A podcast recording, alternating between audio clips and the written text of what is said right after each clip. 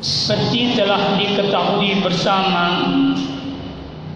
bahwa manusia itu terdiri dari dua unsur. Pertama, unsur jasmani yang tercipta dari tanah. Yang kedua, unsur rohani yang ditiupkan oleh Allah setelah jasad sempurna dalam rahim.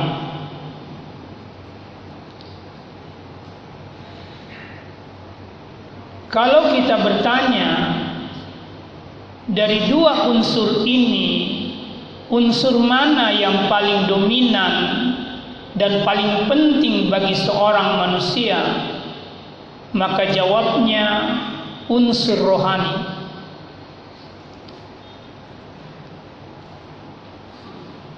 Karena rohani manusia itu tiga perempat jasmaninya hanya seperempat. Dari mana kita bisa pahami bahwa rohani manusia itu tiga perempat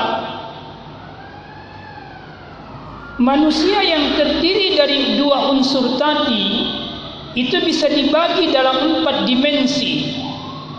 Pertama, dimensi biologis reproduksi. Dimensi ini dimensi jasmani. Tapi dimensi intelektual di mana manusia itu diberi kemampuan intelektual oleh Allah Subhanahu wa taala, maka dia butuh ilmu itu dimensi rohani. Yang kedua, dimensi sosial masyarakat yakni manusia membutuhkan komunitas sosial dalam kehidupannya. Dan itu juga dimensi rohani. Yang ketiga yang merupakan dimensi rohani adalah manusia sebagai makhluk religius spiritual. Makhluk yang membutuhkan agama dan pengamalan agama. Ini juga merupakan kebutuhan rohani. Jadi kalau kita permisalkan dengan sudut empat sudut meja, maka hanya satu sudut meja yang merupakan jasmani. Tiga sudut meja yang lain itu merupakan rohani. Sayangnya Bapak sekalian, kita lebih fokus pada yang seperempat dibanding tiga perempat. Nih. Fokus kita di seperempat. 24 jam waktu kehidupan yang Tuhan kasih dalam sehari. Yang ada di pikiran kita hanya kebutuhan seperempat ini. Apa kebutuhan seperempat itu? Makan, pangan, papan, itu kan? Seks. Tapi kebutuhan ilmu kurang dipikirin. Kebutuhan kurang, diper, kurang diprioritaskan. Agama asal beragama.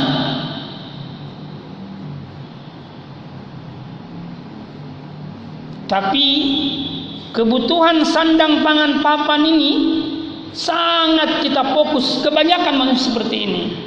Ini orang yang hidup dalam ketertipuan.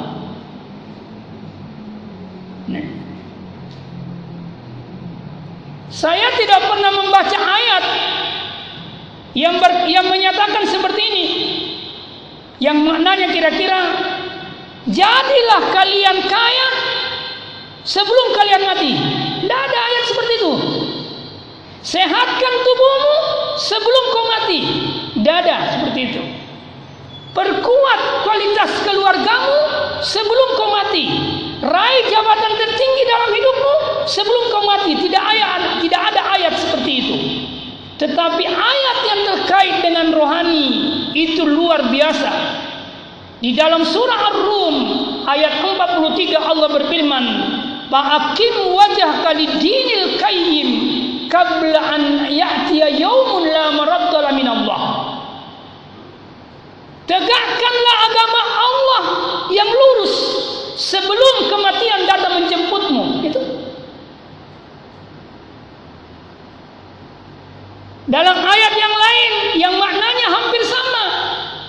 Allah hanya memanggil manusia yang punya jiwa yang mutmainnah.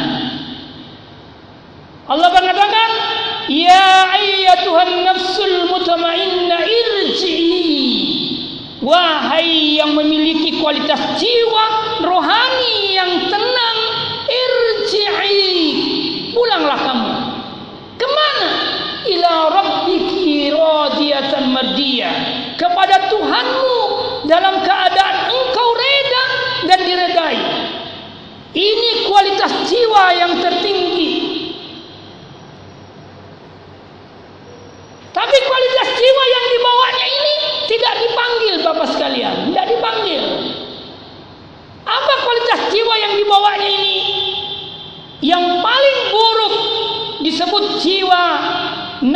Ammarah. Ini nafs yang fokus dan tenggelam pada fisikal material kita, pada jasmani kita. Ini nggak dipanggil. Jangankan ini, di atasnya lebih bagus sedikit juga tidak dipanggil. Nafsul lawama namanya. Nafsul lawama kalau kita persentase kira-kira dia punya kebaikan 55 persen. Keburukan keburukannya 45 persen. Jadi kebaikannya banyak. Sudah mulai mengalahkan keburukannya. Tapi keburukannya berhimpit dengan kebajikannya. Orang seperti ini disebut nafsul lawama jiwanya selalu menyesal, selalu berkata, "Kenapa saya berbuat salah lagi?" Ini. Ini juga kualitas yang harus ditinggalkan. Berganti menuju ke tinggi, yakni kualitas nafsul mutmainnah. Pertanyaannya, coba tanya jiwa kita sekarang. Jiwa kualitas apa yang kita miliki? Pernah tidak kita pikirkan, kita cita-citakan bagaimana saya meraih kualitas jiwa mutmainnah? Atau sama sekali kualitas jiwa itu tidak pernah terpikirkan di pikiran kita. Karena pikiran kita, hati kita dikuasai oleh kepentingan-kepentingan jasmani.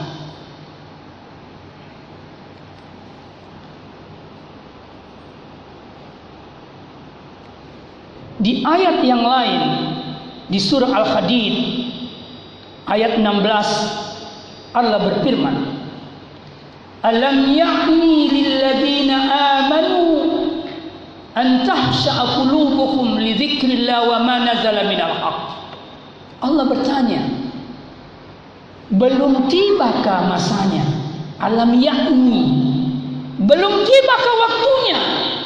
Bagi orang yang mengaku beriman kepada Allah antah syaqulubuhum hatinya menjadi husu li zikrillah kalau dia berzikir mengingat Allah wa mana binal haq dan kalau dia membaca Quran kalau dia mempelajari Quran kalau dia mentadaburi Quran kalau dia mendengar Quran dikaji apakah hatinya husu atau hatinya justru dongkol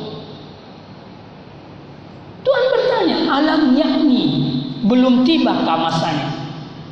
Sekarang pertanyaannya, kapan masanya mesti kita mengevaluasi diri? Apa kita memiliki hati yang musuh atau tidak? Kata Ibnu Mas'ud dalam hadisnya, masa yang dimaksud di situ umur 40 tahun. Dalam Al-Quran di surah Al-Ahqaf ayat 16, ayat 15 di situ disebut idza balaga asuddah. Kalau dia sudah sampai dewasa sempurna kedewasaannya. Umur berapa itu? Arba'ina sana, 40 tahun. Hendaklah kita mengevaluasi perjalanan hidup kita. Apa kita memiliki nafsu mutmainnah atau masih tenggelam dalam nafsu amarah? Apakah kita sudah fokus pada rohani atau masih tenggelam pada kepentingan jasmani? Bapak yang saya hormati,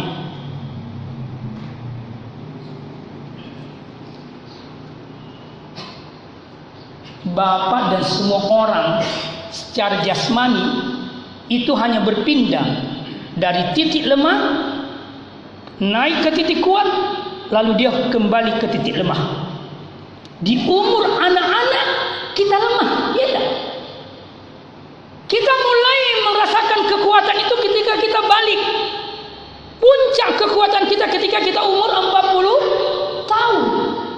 Tapi 41 tahun ke 50 mulai kembali lemah 50 ke 60 mulai kembali lemah 60 ke 70 kembali lemah lemah sekali 70 ke 80 80 ke 90 semakin lemah pertanyaannya adalah kalau Bapa dan kita semua merasakan kelemahan di masa tua kita, kekuatan apa yang bisa menutupi kelemahan itu?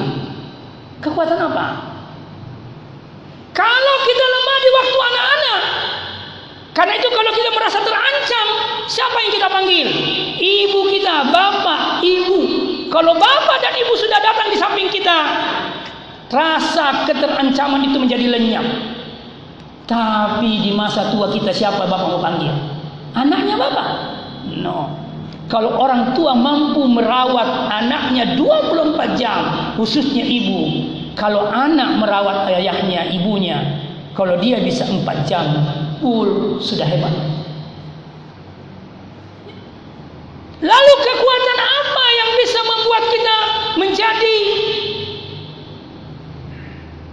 kuat di masa kelemahan fisik? Hanya satu, kekuatan kesucian rohani. Hanya satu, kekuatan jiwa mutmainnah.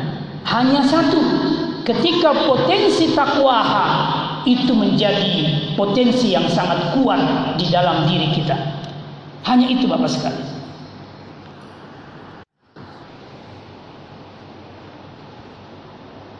Nabi berkata,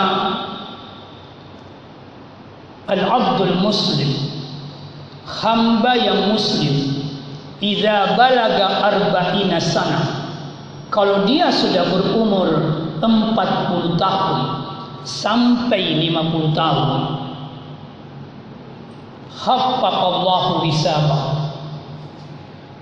Al-abdul muslim itu Sejatinya Allah telah meringankan Hitungan amalnya. Maksudnya sekiranya dia mati di umur 40 tahun maka semestinya dia sejatinya dia amalan kebajikannya mesti lebih banyak daripada keburukannya. Nih.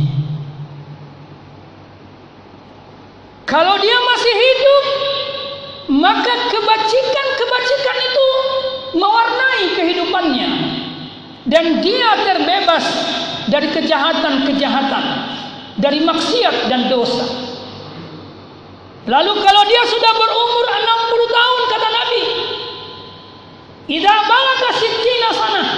Kalau dia sudah sampai 60 tahun, rasaqahullahu al-inabah ilaih. Rezeki yang Allah berikan kepadanya apa? Kemampuan untuk selalu rindu kembali kepada Allah. Hatinya rindu dengan Allah. Rindu taubat kepada Allah.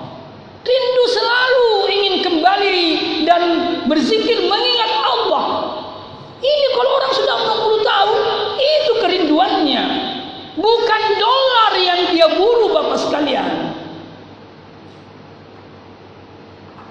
Idza balaga sab'ina sana. Kalau dia sudah berumur 70 tahun, sejatinya orang muslim itu ahabbahu ahlus sama ia sudah dicintai oleh penduduk langit. Siapa penduduk langit? Para nabi para malaikat. Para nabi dan para malaikat mencintainya. Artinya apa? Orientasi hidupnya hanyalah meraih kecintaan langit. Kecintaan orang-orang yang dekat kepada Allah yang bisa kecintaan mereka mengantar kepada kecintaannya kepada Allah Subhanahu wa taala. Kalau dia berumur 70 tahun. Kalau dia sudah berumur 80 tahun, sabatallahu hasanat. Allah sudah mengokohkan kebajikannya wa maha dan Allah sudah menghapus keburukannya. Ketika dia berumur 90 tahun kata Nabi Allah sudah ghafarallahu ma taqaddama min zambi wa ma ta'akhkhar. Tidak ada lagi dosanya. Bahkan Allah mengatakan safa'ahullah. Allah memberikan kemampuan kepadanya untuk memberikan syafaat kepada keluarganya. Bahkan yang lebih tinggi lagi, kata hadis itu, Allah sudah tulis di langit, di kemuliaan di sisi Allah, di ketinggian di sisi Allah. Apa yang tertulis? Asirullah fil ard dia menjadi tawanannya Allah di bumi. Kalau orang sudah menjadi tawanannya Allah bagaimana? Tidak ada kualitas tertinggi dalam hidup ini kecuali menjadi tawanannya Allah. Kalau tawanannya penjara dan polisi itu hina, tapi menjadi tawanannya Allah itu sangat mulia. Saya kira kesimpulan yang paling terakhir saya ingin sampaikan sudah saatnya Bapak sekalian untuk merubah mindset kita dalam hidup. Fokuslah pada rohani Bapak, insya Allah jasmaninya sehat.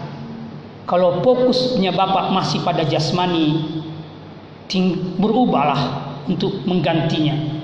Orientasikan hidup bapak untuk akhirat, bukan untuk dunia. Kalau bapak orientasinya akhirat, insya Allah dunianya terpenuhi. Tapi kalau bapak orientasinya dunia, akhiratnya pasti tertinggal.